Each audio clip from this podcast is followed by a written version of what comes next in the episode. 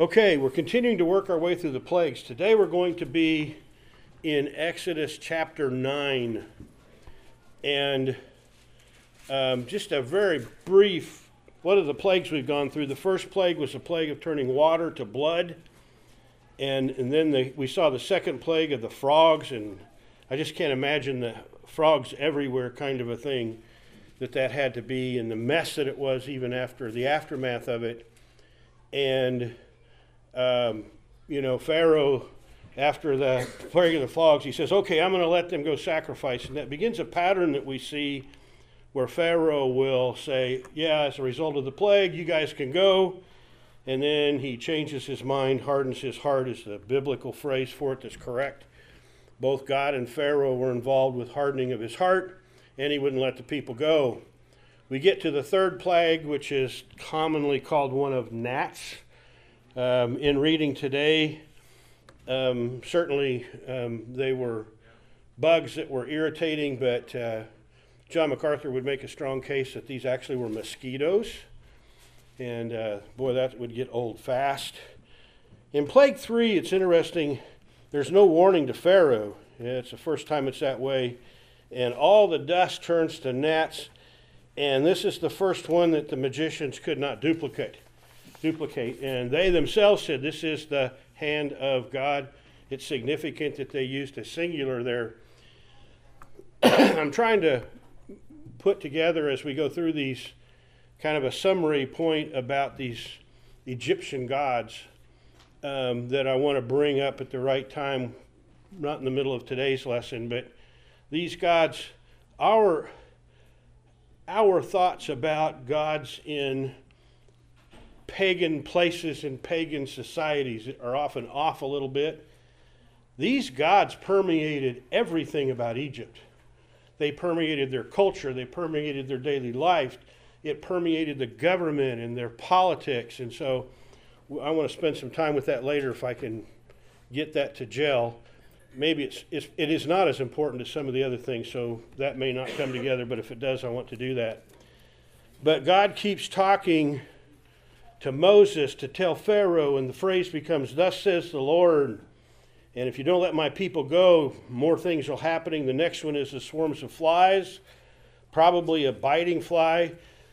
It's in that, that plague is the first time with the flies that we see it explicitly stated, and it didn't affect Goshen. It didn't affect the Israelites. So God begins differentiating.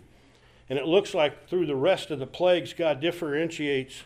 It's not always explicitly said, but it looks like God differentiates and does not bring his plagues to the people of Israel, to his servants. And so, once again, Pharaoh says, go sacrifice, but stay in Egypt. And Moses said, no, that's not going to work. You won't like what we do in our sacrifices. The people won't. It will bring us in danger. And so Pharaoh relents, and yet no good.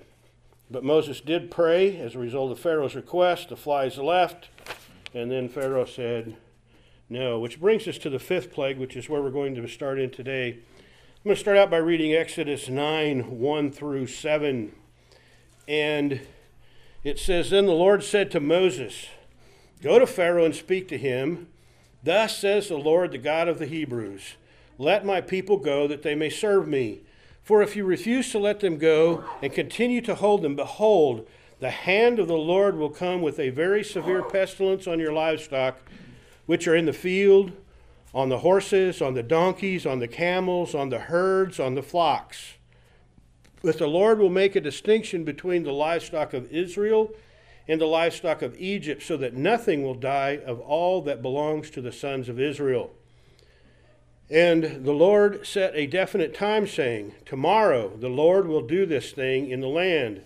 So the Lord did this thing on the next day, and all the livestock of Egypt died. But the livestock of the sons of Israel, not one died.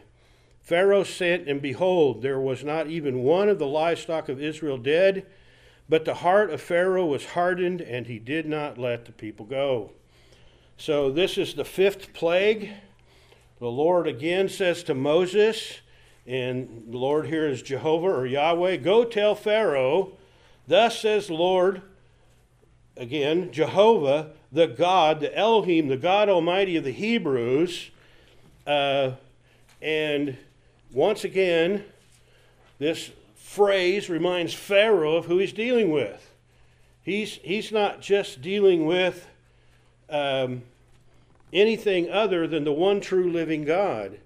And God continues to hold that in front of him and makes it clear that this one true living God, the great God Almighty, is aligned with these Hebrews, and God views them as his people and expects them to be available to go serve him. They're my servants. So let my people go so they can serve me. And in essence, you, Pharaoh, you're standing between me and my people. And the implication, of course, is this is dangerous for you. I mean, it's outright said. Uh, it's, it's a part of what will be brought upon you uh, is if you continue to refuse to let them go in verse two. Uh, if you continue to hold them, you're doing this by your power, which is political. Now, Pharaoh's going to say his power is also comes from the gods of Egypt. But from God's perspective, here is Pharaoh being immoral, unlawful, and restraining these people. And in verse three says, behold, the hand of the Lord will come against you. And these are significant words for the Egyptians, because the language of Egypt is when Pharaoh was going to be in harsh punishment of somebody, or when he would come up against a foreign army and defeat them, it was always the hand of Pharaoh. And so this is, uh, this is their common vernacular for the power of Pharaoh. And here we see God saying, behold, the hand of the Lord will come against you, and the result will be severe pestilence for your livestock. That word pestilence, anybody else have a different word translated there besides pestilence? Plague. Plague. If they use plague, that's great. That's a great word to put in the story of the plagues that God brought upon the land of Egypt in order to free his people. Uh, it's used as pestilence forty-seven times, translated that way, and once plague right here by many.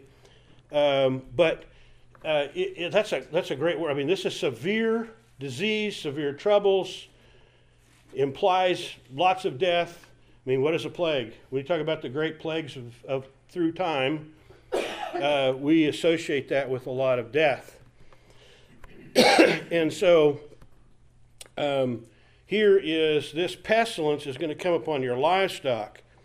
And it says something interesting there in verse three, and it may be significant later on as we look in later in the chapter. Um, but it says, the pestilence on your livestock, which are in the field.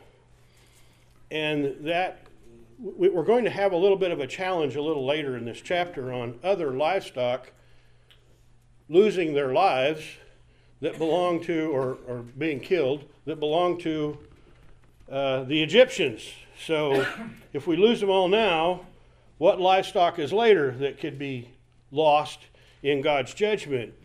And so many look at this as saying, well, these are the ones not in the shelter, not in the barn. Uh, often their barns were, for the smaller farmers anyway, in their houses. Uh, there was a section of the house where the animals could be brought in. But at any rate, uh, it's directed against the livestock in the field. Uh, the root of that word in the field, by the way, means to be spread out. Uh, sometimes this is used as plains versus mountainous country. But in this case, uh, I, I don't know what to say. God lists them out, the horses, the donkeys, the camels, the herds, which would imply the cattle here, and the flock would be the sheep and the goats. And so this is going to be widespread against the animal kingdom. Verse four, of course, Lord God divides it out and says, oh, but this isn't going to happen to any of the livestock of my servants, the sons of Israel. None will die there, which is more than just a protection from this pestilence. In any given day, do we have around, you know, if you look at the nation, imagine all the farmers and all the ranchers and everybody that's got animals and livestock that they're working with. You suppose any of them just die without some form of pestilence? I mean, old age for a critter, uh, you know, all those kinds of things. I mean, some level of dying animals would be normal in a day. And the Israelites came over because they were herders. They were shepherds.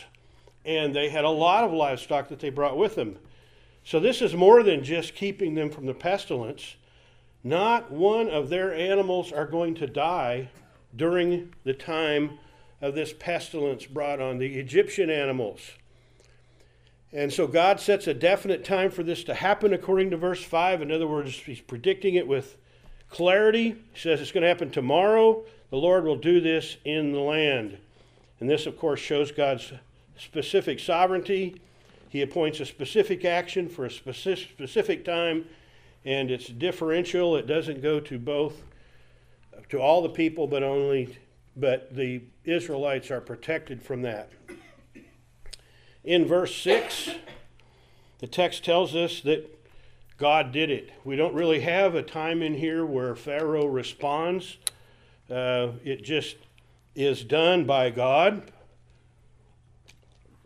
And in verse six, it says, the Lord did this on the next day, and all the livestock of Egypt died.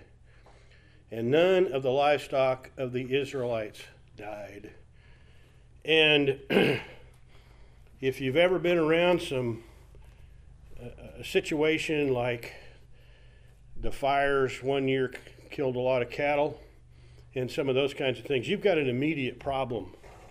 Particularly the large livestock, but even in the quantities we're talking about, even some of the smaller ones, you've got an immediate health risk, don't you? You've got to do something. You've got all these, it's like when the frogs piled up. Now you've got these bigger animals all piled up dead.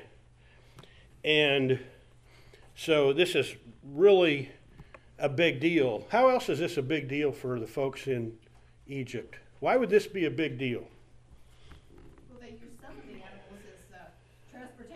Okay. Food, transportation, wealth.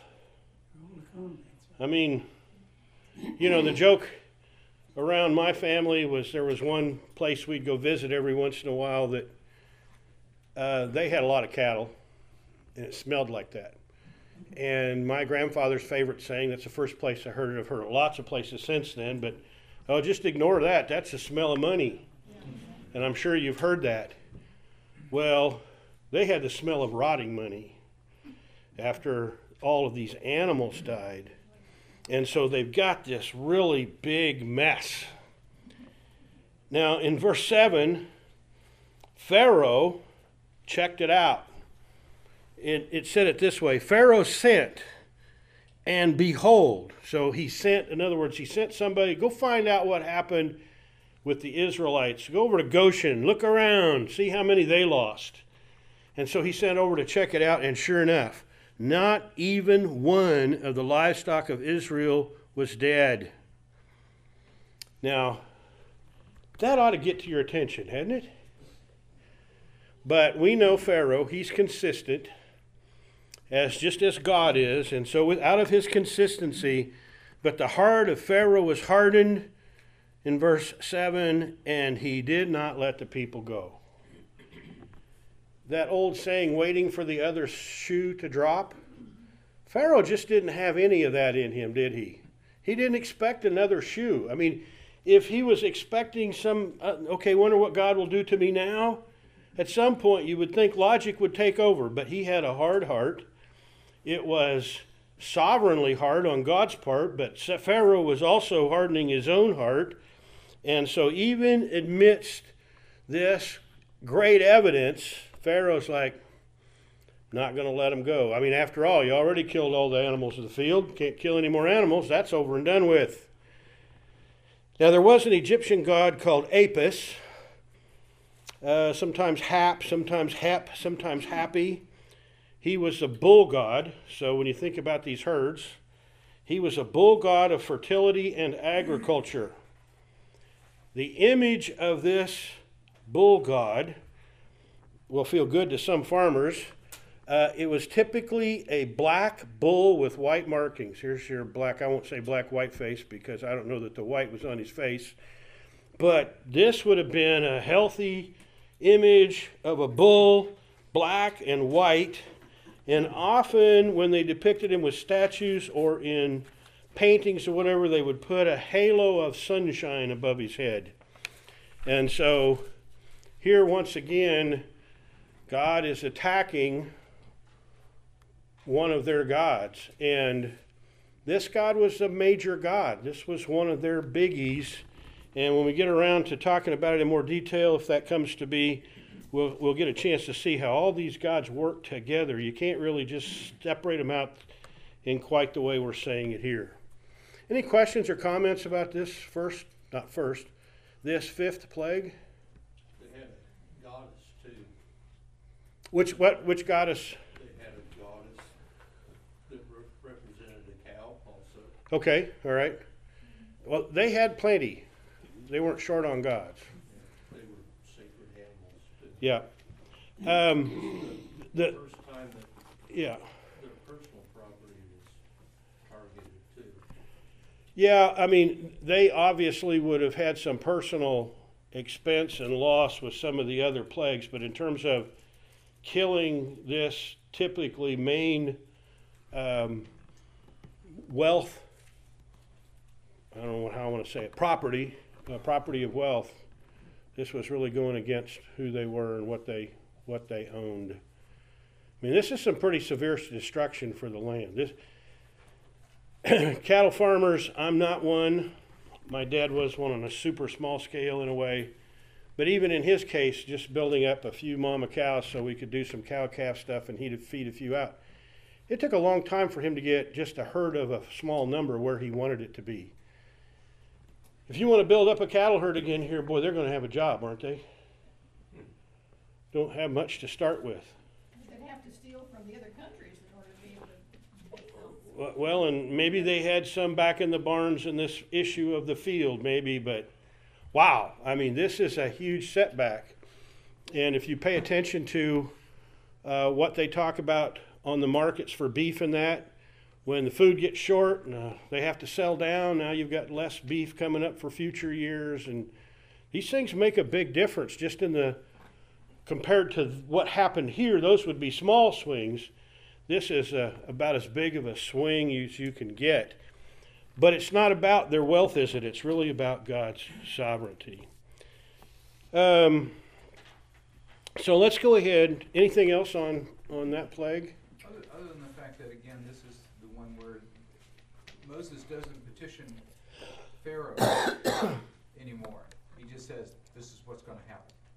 And, you know, he's not looking for a response from Pharaoh at all. So, again, it happens just like he says it, and you don't ever see Pharaoh changing his heart. His heart's still as hard as it was beforehand. So. Well, yes, you're right. And, and has Pharaoh had his chances? Yeah. I mean, he's made his position clear. He knows what the, he knows why these plagues are coming against him. You continue to not let the people go. So, here, here's your next one. Yeah, that's a good point.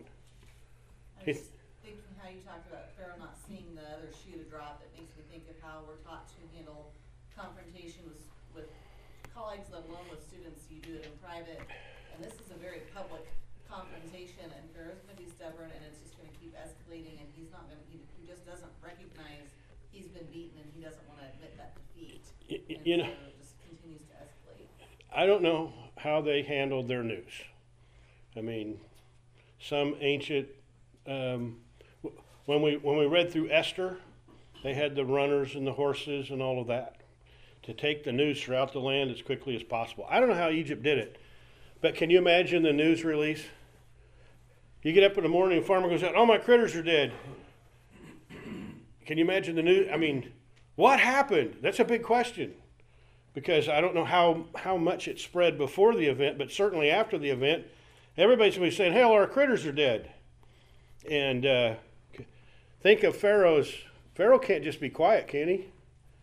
I mean, he's supposed to be God. and supported and led by the gods of Egypt. And so, yeah, I just can't imagine the news releases and what. How would you like to have been the press writer for Pharaoh?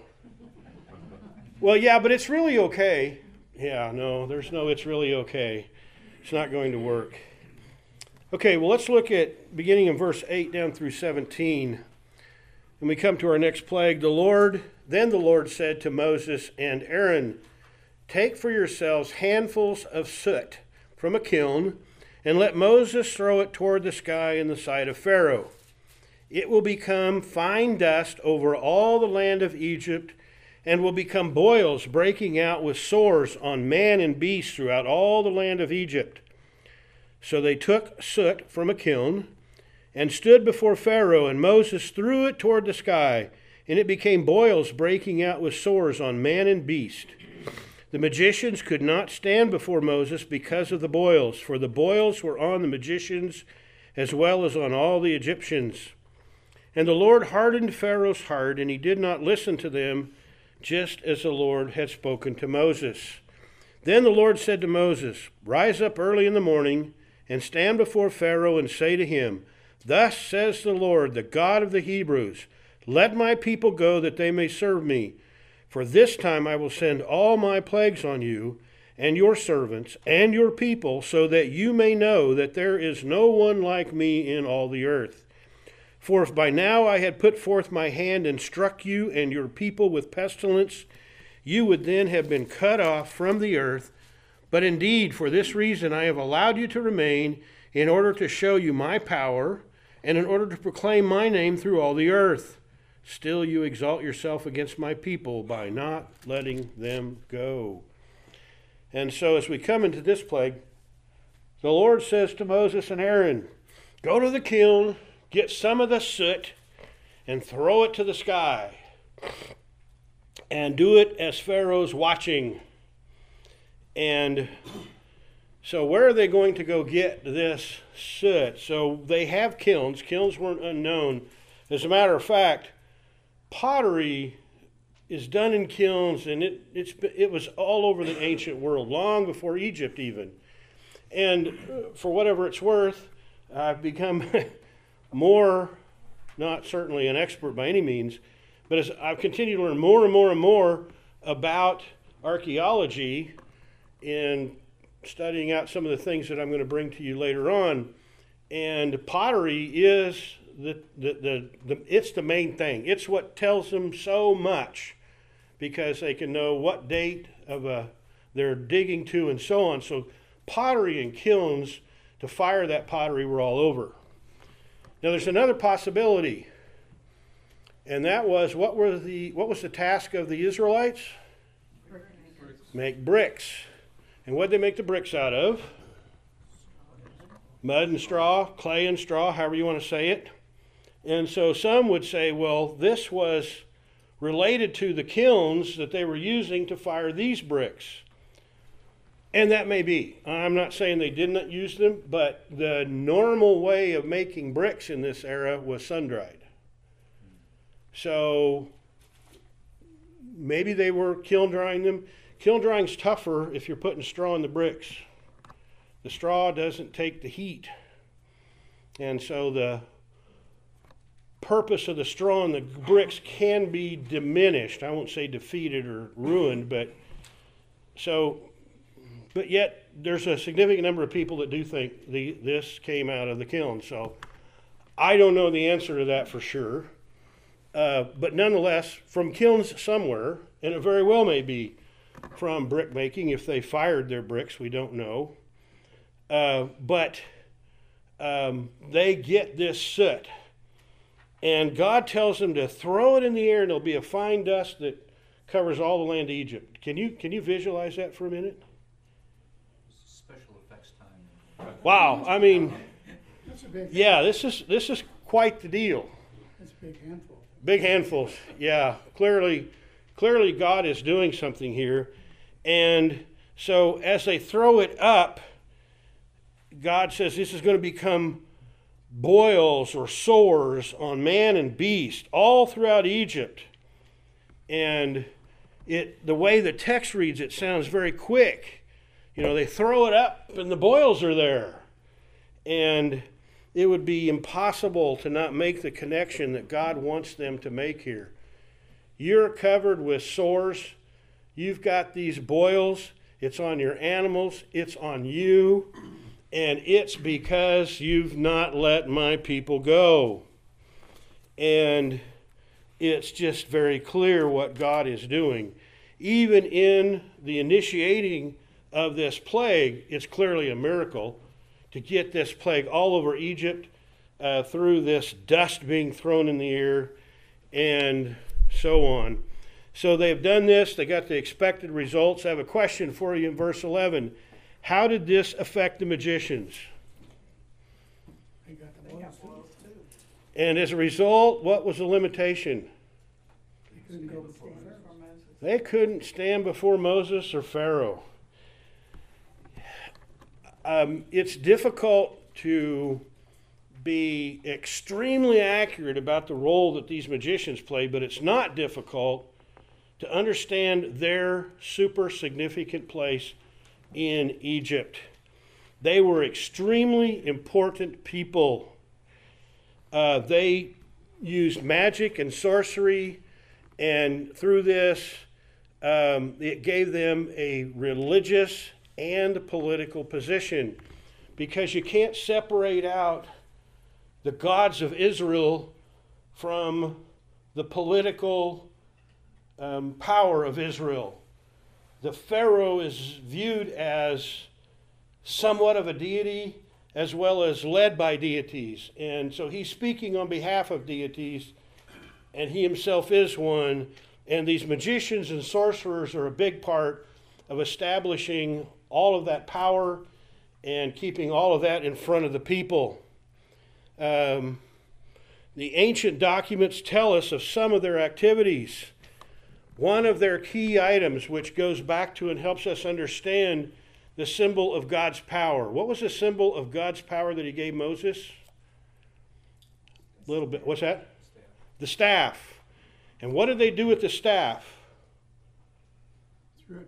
One way to show God's power, they throw it down and become a snake. What did the magicians do? Something similar. One of their primary things that these magicians did, we would probably call snake charming, but they did things with snakes. Snakes were one of their key figures in what they did with their magician activities. And they also had secret arts and witchcraft, and, and certainly then power maybe from Satan as a result. And as the plagues progressed, it didn't take very long before they were unable to match what God was doing. So when you see the magicians involved with these plagues, it's very clear that God is slapping them in the face. Uh, metaphorically, starts out small. God's power shown through Moses and his staff, and the snake that resulted ate their snakes. God turned everything to blood. Magicians did a little more. But when we get to the flies and the gnats, they're done. And they even say they're done and that it's God that's doing it. But now they can't even be brought before Pharaoh to explain it, because they are afflicted with these sores and boils. And so they're not just unable to continue to mimic what God is doing in some fashion, but they are directly affected by what God is doing. So in verse thirteen, early in the morning, he's standing before Pharaoh, and he does these things. And God is consistent, just as Pharaoh is. Let my people go that they can serve me. And in verse fourteen, we begin to get into uh, why God is sending the plagues. In verse fourteen, he says, um, God, speaking through Moses, but this is what he tells Moses to tell him, for this time I will send all my plagues on you and your servants and your people for a purpose. And that purpose is that you may know there is no one like me. in all the earth. And so he's taken the magicians out of the game. In verse fifteen, he says, by the way, I've gone slow with you. I've been lenient with you in the sense that if I had put forth my hand and struck you and all your people with the pestilence, you would no longer be found on the earth. In other words, I'm continuing this out, and you are continuing to survive. So what's God saying to Pharaoh in this message? I'm being merciful. I'm being merciful and I'm powerful. I'm powerful. More so than any of your gods. More than any of your gods. And I'm going to keep on doing this so everybody can see it. That would really be a very strong message of, I'm going to make an example of you and your people, that no one will be able to deny. But in verse sixteen, I've allowed you to live so that I can show my power and proclaim my name through all the earth. You're here to testify about me, not by agreeing with me, not by supporting me, but in your defiance you're creating a testimony about who I am, says God. And in verse seventeen, he says, still, you exalt yourself against my people. You, Pharaoh, are continuing against me, God, to restrain them. And this is the first plague now that has occurred against the health of the human people of Egypt. Um, is Israel spared? It doesn't say so, but I think so. If you look at these plagues, the first nine plagues come in groups of three. And at the beginning of the second group, plague four, which is the gnats, that's the first mention, a separation of Israel out to not endure the plague. And it certainly appears that separation continues throughout the remaining plagues. In this case, uh, there was a goddess called Sekhmet. And um, Sekhmet was kind of a strange goddess. Uh, because Sekhmet would bring the hot sun, would bring plague and disease, but also was the one then that would bring healing and medicine. And uh, she was she had the shape of a woman, but the head of a lion in most of the representations. And so Sekhmet is their goddess of health, and Sekhmet certainly can't do anything to help them with their health right here. Questions or comments on this plague? Were each one of these plagues a day apart? Well, that's the timing thing, and we don't really know for sure. Um, I shouldn't maybe even say for sure. We really don't know. Uh, occasionally, you can read the context. I'd have to go back and look real quick, and I probably can't pick it out with my eyes. Once I get up here, my ability to pick those things out instantly gets tougher. But th- the context looks like, in, in some cases, like the gnats to the flies, I believe, it was almost, you can tell it just rolled over quickly. Some of the others, we don't know how long God waited, if he waited at all. This may have all happened back to back to back. Um... The plague of frogs, how long did it go on? We don't know. So how long did this plague of boils last? A day, a week, a month? How long did it take before God let, had said this one has run its course and started with the next one? Don't really know. One of the, I believe it was John MacArthur, uh, held out that somewhere around six weeks to two months he thought was the total time. It might have been, might not have been John, but I read one of them recently and went, oh, this sounds... The way he explained it sounded fairly probable or likely. He was going, you know, six weeks, four weeks, six weeks, two months. But it wouldn't have had to have been that long. I mean, this could have gone pretty rapidly if God chose to do it. But you would, like the plague of the frogs, it seems to me that the time of dealing with all these dead frogs, I'd probably wait till they kind of got things cleaned up and relaxed a little bit if I was God. At least give them a day or so of the frogs are all buried. Oh, oh, by the way, now here we come with the gnats. I, I but I don't know. I mean, I, I can't put my myself in the head of God and so on. And and you ask an interesting question, and I did some reading about it, but it was three or four weeks ago, and I've kind of lost some of that. Um, so I can't really bring the rest of it to mind. Remember, anybody else have any? Yeah, inf- so, so Pharaoh was afflicted as well. So mm-hmm. This kind of knocked him down as a deity of these people? I mean, Well, to me, I would think it, it makes sense that when the Nile turned to blood, Pharaoh being a deity would be over. I mean, he can't do anything about it. His only thing is call out the magicians, and they showed they could do something similar. How did that help? But anyway, as you move down through, it's very clear that Pharaoh um, is, we, we don't know how public it is when he says, okay, you can take your people. My guess is, human nature being what it is, he didn't shout that from the rooftops. These times in here when he would tell Moses, okay, you guys can go, just get this off of me, or off of Egypt, or however he might want to say that, uh, that the people had to know. I mean, the people had to be looking and going, you know, we're in the middle of a disaster. Um, and so, I, I mean, and not just Pharaoh, but I mean, the actual, what do I want to say, idols, gods, so so-called gods that are being showed as without power. I mean, that, that all ties together with Pharaoh. So, I mean, we're not only taking the place of Pharaoh down, we're taking the place of these gods down. And all of those are, are inherently linked together in the way their society and the way their culture was constructed. So anybody that's holding out at this point is holding out um, almost, it would remind you of the phrase about the Jews having a veil that they can't see Christ.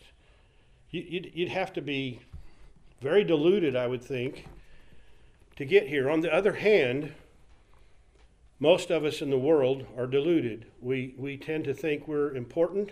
We tend to think we have some power. I mean, apart from being humbled by a recognition that I've offended a holy God and I can't fix it, I can only accept the grace of God.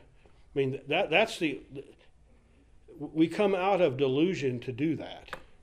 And it's out of a gift of God that he would give us the ability, the, the I don't even want to say the ability, but put within us the knowledge of the truth of who he is. No one can come to the Father unless the Holy Spirit leads him. So that's that's where we're at, and I think that's where these people are. That's what, this is what they've known for a long time, and so maybe they're slow to to let it go, but I would think it would be being obvious, becoming obvious to them that what we've put our faith and hope in is powerless. Pure speculation, but you've got spin doctors. Every, yeah. Every one of these guys has got people who serve them, priests or whatever you think. And there are a dozen ways they can be spinning this to the public. Yeah. You know, oh, by the way, this is that guy is, is uh, unple- uh, not pleased with you, and that's why they've done this sort of thing. But you, you know, you can see where there were ways that they could have spun this a little bit to to keep the, again, the general population kind of under control, so to speak. Yep. And another thing to, to say about this, since the time of Joseph, the people have been completely interlinked with Pharaoh for their livelihood.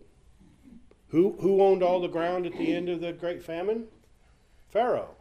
And so Joseph worked out a system where you as people work Pharaoh's ground, you get a percentage, he gets a percentage. I mean, it was a lot like sharecropping. And so these people's livelihood depended upon Pharaoh's government unless something had changed. It may have. I mean, we've got four hundred thirty years about uh, in here before it's all done.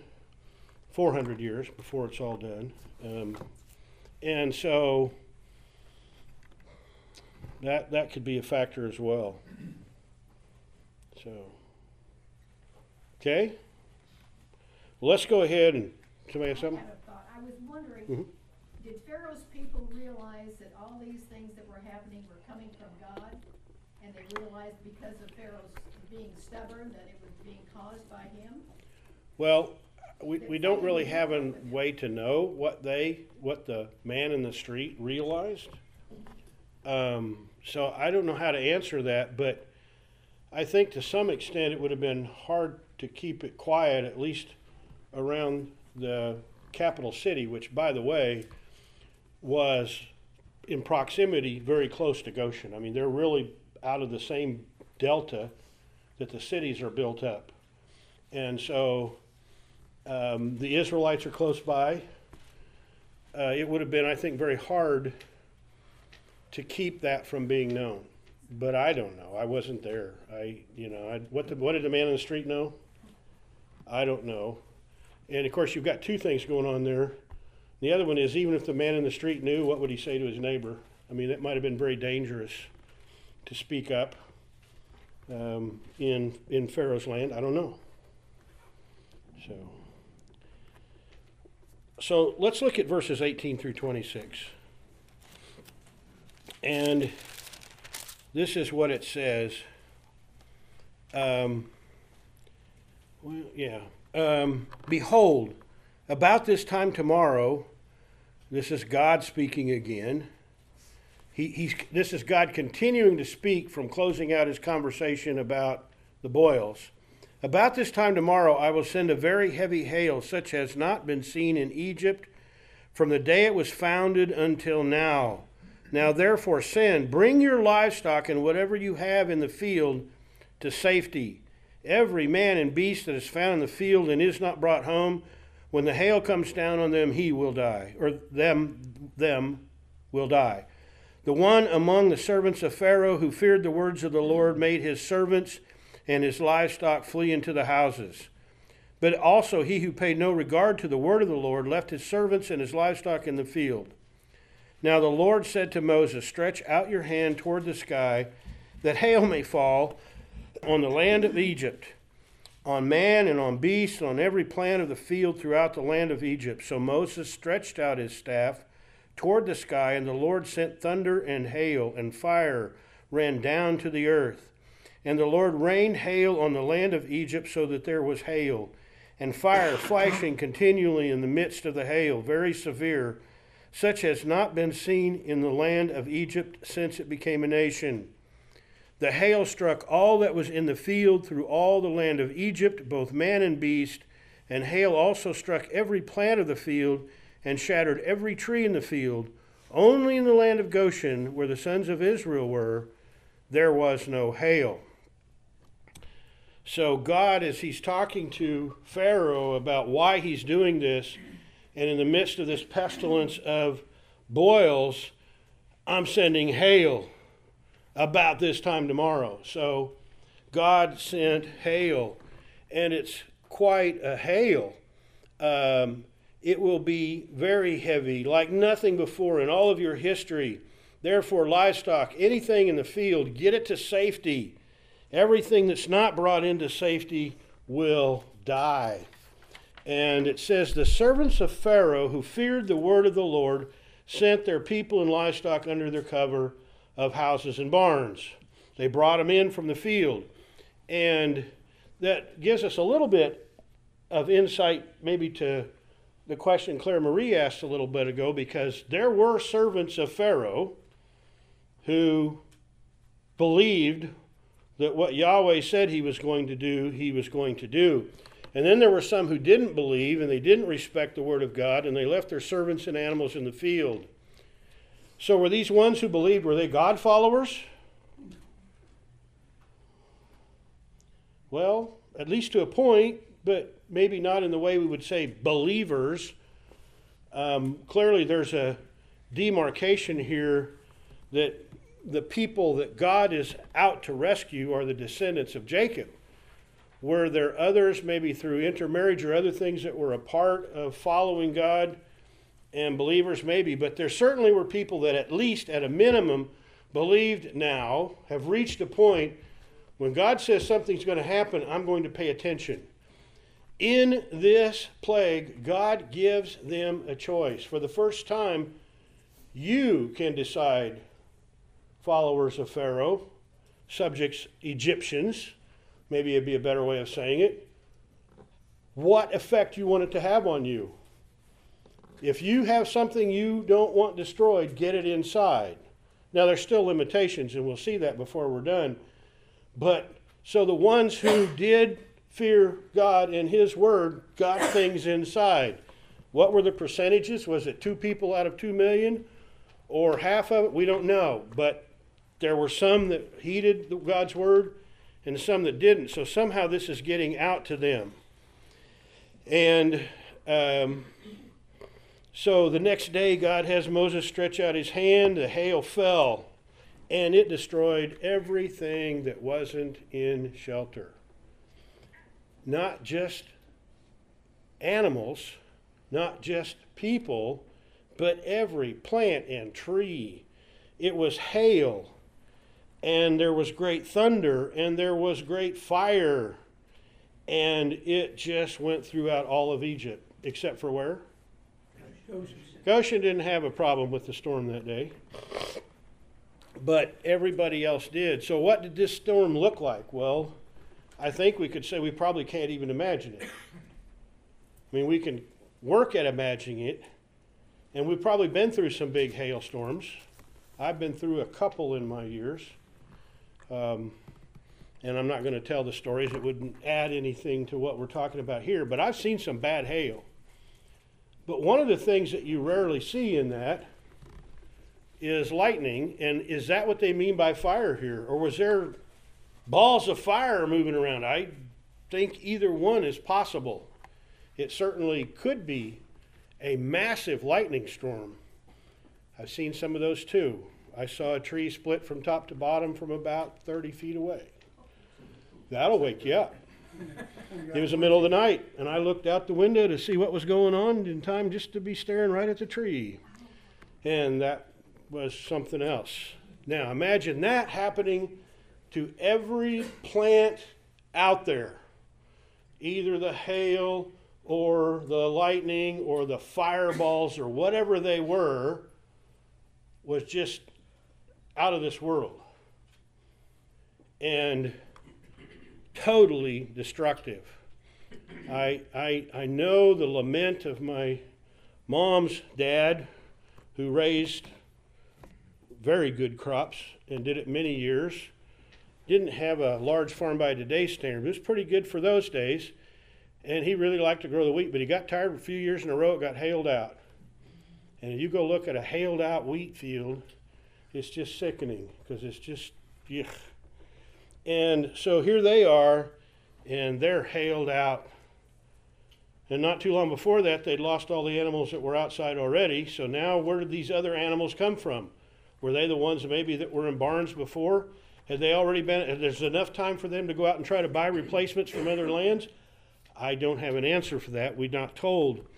But clearly, they are being devastated. This is a second big punch against them, their food supply, their economy, and certainly against who they are as a nation. And so here it is, shattered the trees and everything. Can you just... I, I'm just thinking about still imagining that show. So that's what happened. Questions, comments? I think they uh, were pretty fortunate that God didn't wipe, wipe them out like he did in Sodom. Yeah, well, yeah, yeah, I think you're right. Which, that's fascinating too. Go out and read, read, go out and look up information about the sulfur balls in the area where they were, but I'm not going to take time now. Dave, you were going to say something. Yeah, I would just say uh, in this tremendous, actually, in judgment and destruction that the world probably had not seen since the flood. Yeah, I would say you're right. Egypt was just devastated beyond comprehension. In this judgment and devastation, God was showing incredible grace, mm-hmm. and salvation. Because if you read in regards to some of the questions about Egyptians, some Egyptians believe when they left, there was a mixed multitude, right, that accompanied them. Yep. So that would mean that there were Egyptians and other Semitic groups of people who were living in Egypt saw what happened and believed on Jehovah and left with the Israelites. Yep. And God even made a uh, means of them to partake of the Passover by being circumcised. So if you were a Gentile, Egyptian, or Semitic, who joined the Exodus, and you want to join yourself with God's people, you can be circumcised as a male, and you and your family can participate in the Passover.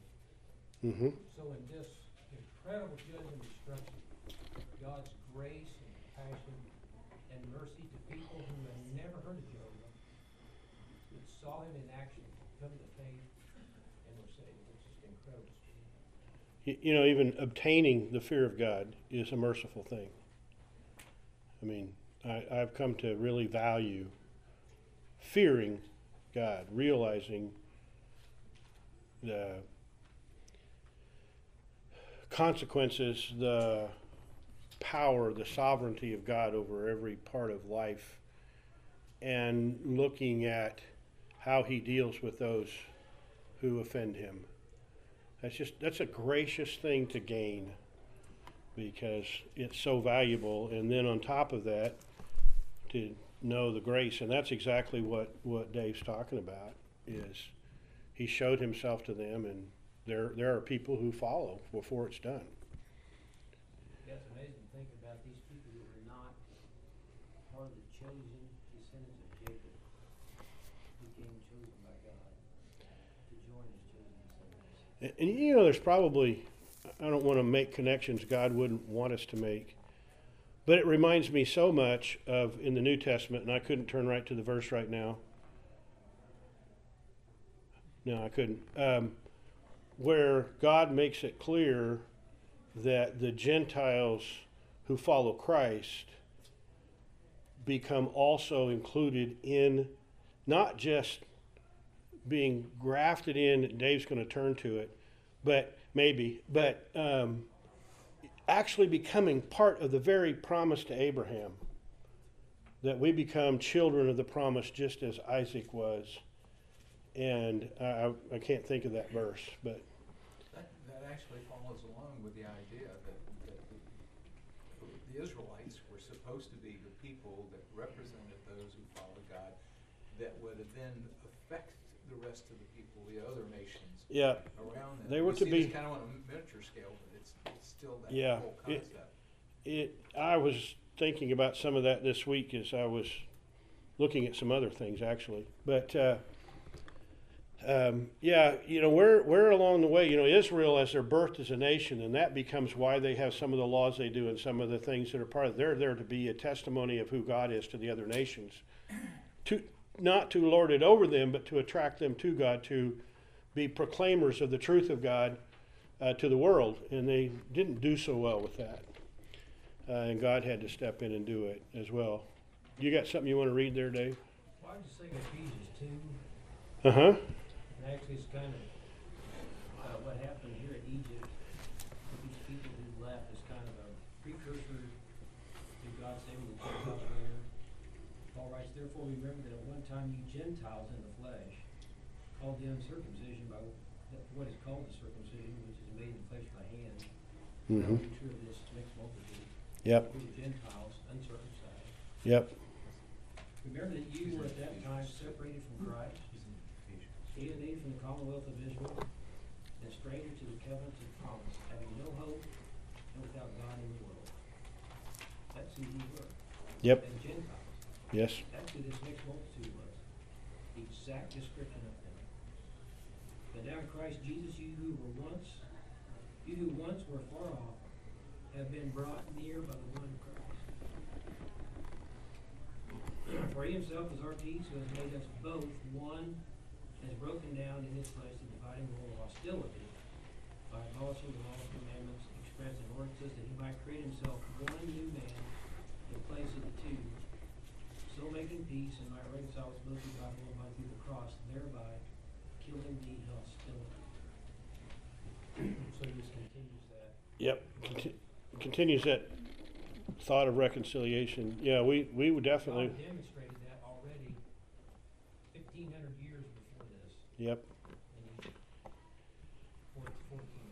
And God obviously was intentional about and pleased to bring people along that were ready to follow him through his own sovereign acts that weren't Jews, clear back in that moment. So Yes.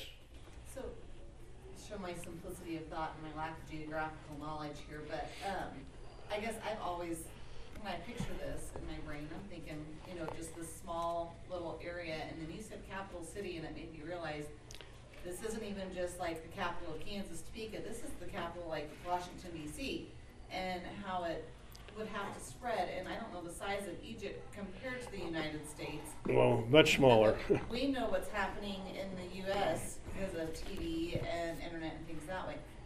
Pharaoh would have wanted to keep this message of what Moses was saying on the down low, I would think, and yet God managed to use his people to get it clear across the country of mm-hmm. Egypt, even when, you know, man would have wanted to suppress that message. And so, again, I just kind of, I guess, the connection of, of how God is getting his message out to the Gentiles despite man's desire to suppress it, and just how wide, I don't know how you communicate that fast to get from I, even I, the top of Kansas to Oklahoma. I don't know either, but I've been amazed at how quickly a juicy piece of information can move a couple of miles across the planet Wolf Creek.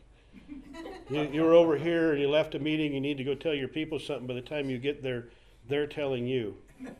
How in the world? But anyway, I, I don't know either how, how things moved. As far as size is concerned, I don't have in my head a good, clear comparison. The thing that I have discovered is you can start an argument about where were the borders of Egypt at this time. Th- there were in days to come going to be some pretty clear borders that were pretty broad as compared to the Nile. But I, I would guess, you know, we're not talking about a place even as big as Texas probably, all right? Probably, but for sure, the main part of Egypt, and they even looked at this river as their nation, was the Nile. You get up to the delta and it widens out and becomes pretty broad when it dumped into the sea. Or, or, or yeah, dumped into the sea up there, but it narrowed up the main part of Egypt and was uh, centered around the Nile and its activities. But they went up, they considered the length of the Nile for quite a ways as a part of their, a part of their nation, and even began by the time of Joseph to measure the Nile well upstream to know what was coming downstream. And we're going to be talking about that at some point. Well, listen, we're out of time. We're going to start next time with verse twenty-seven. It's not a bad place to break. We're going to get the reaction to this plague and Pharaoh's responses here, and we'll move forward then next week from there into the subsequent plagues. We're leading up to the the Passover, and that's really huge. And then I've also, it's been tough, but I've got some videos that I've found that I think will be succinct enough to use in class that will help us to see just how definite and real um, the Israelites' people's existence in, in Egypt were, and their exodus and some other things. So I'll see you next week. We'll start with verse twenty-seven.